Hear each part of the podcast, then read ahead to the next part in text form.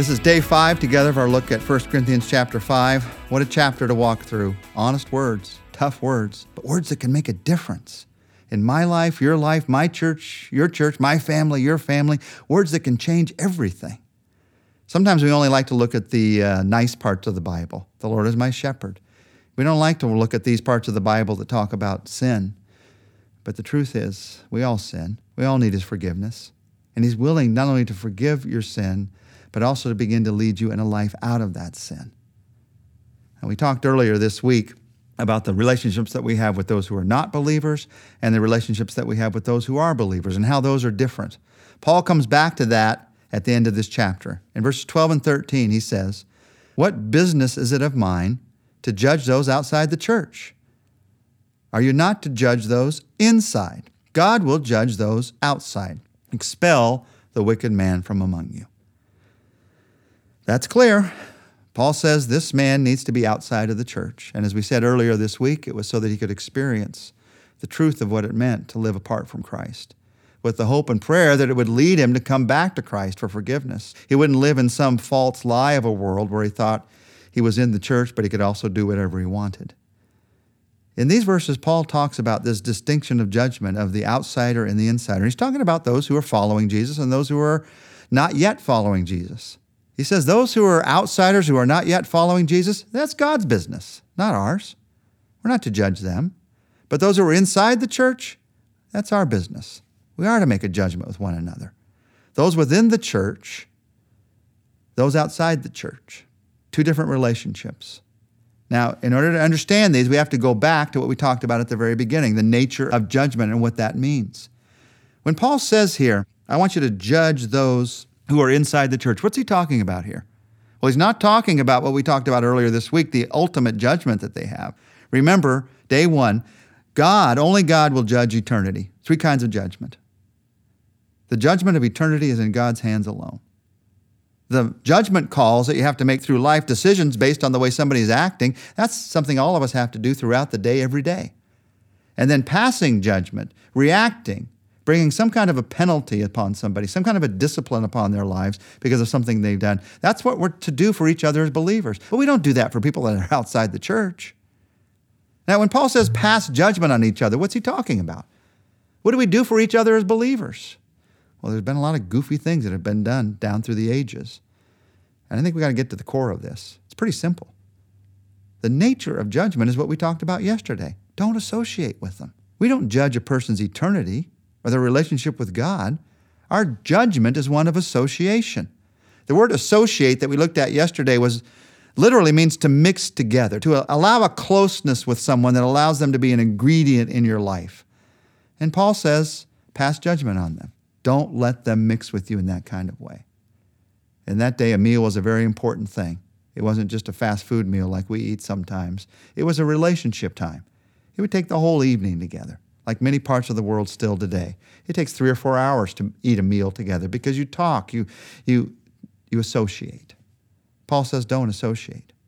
That's how you pass judgment. That's what he's talking about here. That's all that he's talking about here that I see in these verses. Now, people could add to it and say, oh, no, we need to have this penalty or this penalty. Well, that's just adding to the scripture. If you look at what the scripture says, the judgment is, I'm not going to associate with them.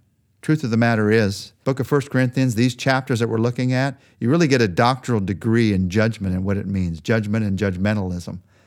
One of the great favorite verses of people today, uh, words of Jesus, is don't judge lest you be judged. People say that out of their mouths without realizing the depth of understanding that, that it takes to really understand what it means, to dig into what it means. And that's what we're doing. We're digging into what it means. We judge by saying, I'm not going to associate. That's what it means to pass judgment. And we do that only with believers. With unbelievers, no, no hint of that kind of judgment. Now, just to confuse you a bit as we look forward in 1 Corinthians, just to add to this, we're going to see in later chapters that although God is the ultimate judge, we're going to be judging with him. I, I, just wanted to give you one more zinger this week, just to make this thing of judgment just a little more cloudy. But even in making it cloudy, as we look into it, I hope that, that, that this has happened with you this week. As we look into it more closely, all of a sudden the light begins to dawn. And here's the light that I hope has come into your life as we looked at this chapter this week. Here is the principle of this chapter it's about believers and unbelievers. And in this chapter, Paul says, freely associate with those who are outside of the church without acting in judgment upon their sin, so that you can be a light to the world. It is not our job to go out into the world and judge everybody's sin. That's not what's going to bring people to God. It's our job to go out and be a light to the world and point to God as the ultimate judge one day. So freely associate with those outside the church without acting in judgment. Now, how about our relationship with other believers? In that relationship, we're to have discipline in our relationship with those who are inside the church so that they would not be encouraged to sin and so that I won't be influenced by their sin. And by the way, the influence of that, the result of that is the same result. We'll be a light to the world because it's our love for one another that's a light to the world. What do we take away from this chapter? We take away that Paul, inspired by the Holy Spirit, is much more concerned about our relationship with immoral believers than with our relationship with an immoral world. That, if you really take a look at that, that'll hit your heart. Because the truth of the matter is, much of the church today accepts immorality within the church or within our own lives, and even we even cover over our acceptance of our own immorality by pointing to an immoral world. So we do the exact opposite of what this chapter says to do. We judge the immoral world and we accept immorality in our own lives and in the church. Of course, the world looks at us and doesn't see light when that happens. Jesus, look at the example of Jesus. Jesus went to parties with immoral sinners, but he spoke words of condemnation towards the religious leaders who were influencing others away from God. You see, this chapter reminds me, it reminds us, that the greatest danger to my spiritual life is not the person who's running away from God. The greatest danger to my spiritual life is the person, the friend, who says they're running with God when by every action I can see they're running away from God. They're living a lie.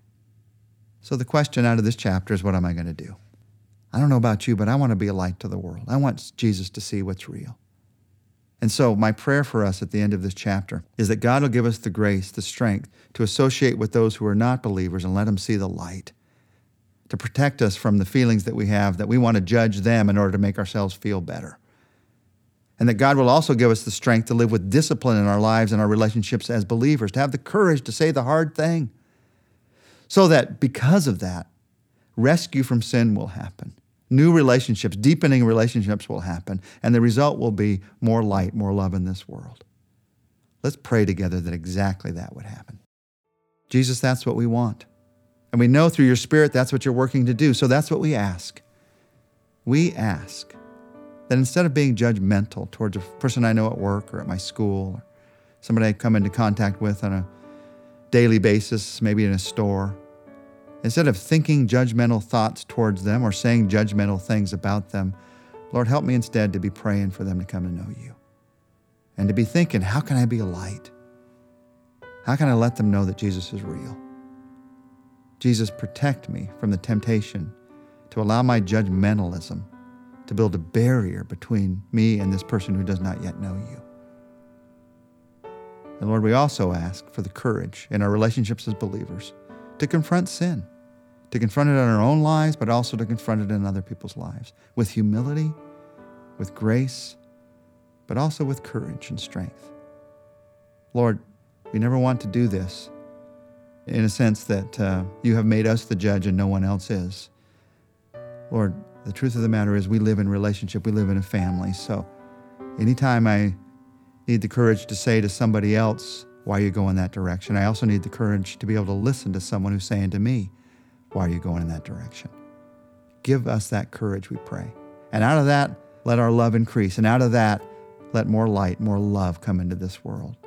Let more people come to know you, Jesus. That's what we pray would be the result of our relationships with the world and our relationship with one another as believers. We pray this in Jesus' name. Amen.